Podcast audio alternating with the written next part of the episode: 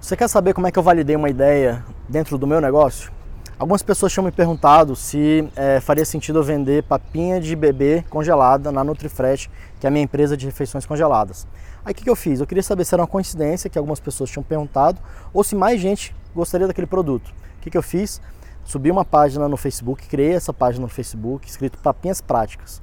Fiz isso em 5 minutos. Peguei uma foto no Google, montei lá a página, criei uma landing page com um formuláriozinho, Fiz um anúncio no Facebook Ads perguntando para as mães se elas comprariam ou não papinha, se elas tinham aquela necessidade ou não, se elas pagariam a mais por, uma, por um produto orgânico ou não.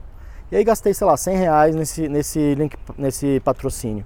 E aí o que aconteceu? Eu consegui mais ou menos umas 50 respostas e consegui validar que as mães queriam sim esse produto, e só que elas não pagariam pelo orgânico. Então assim, eu gastei, sei lá, 100 reais e um dia eu consegui validar essa ideia.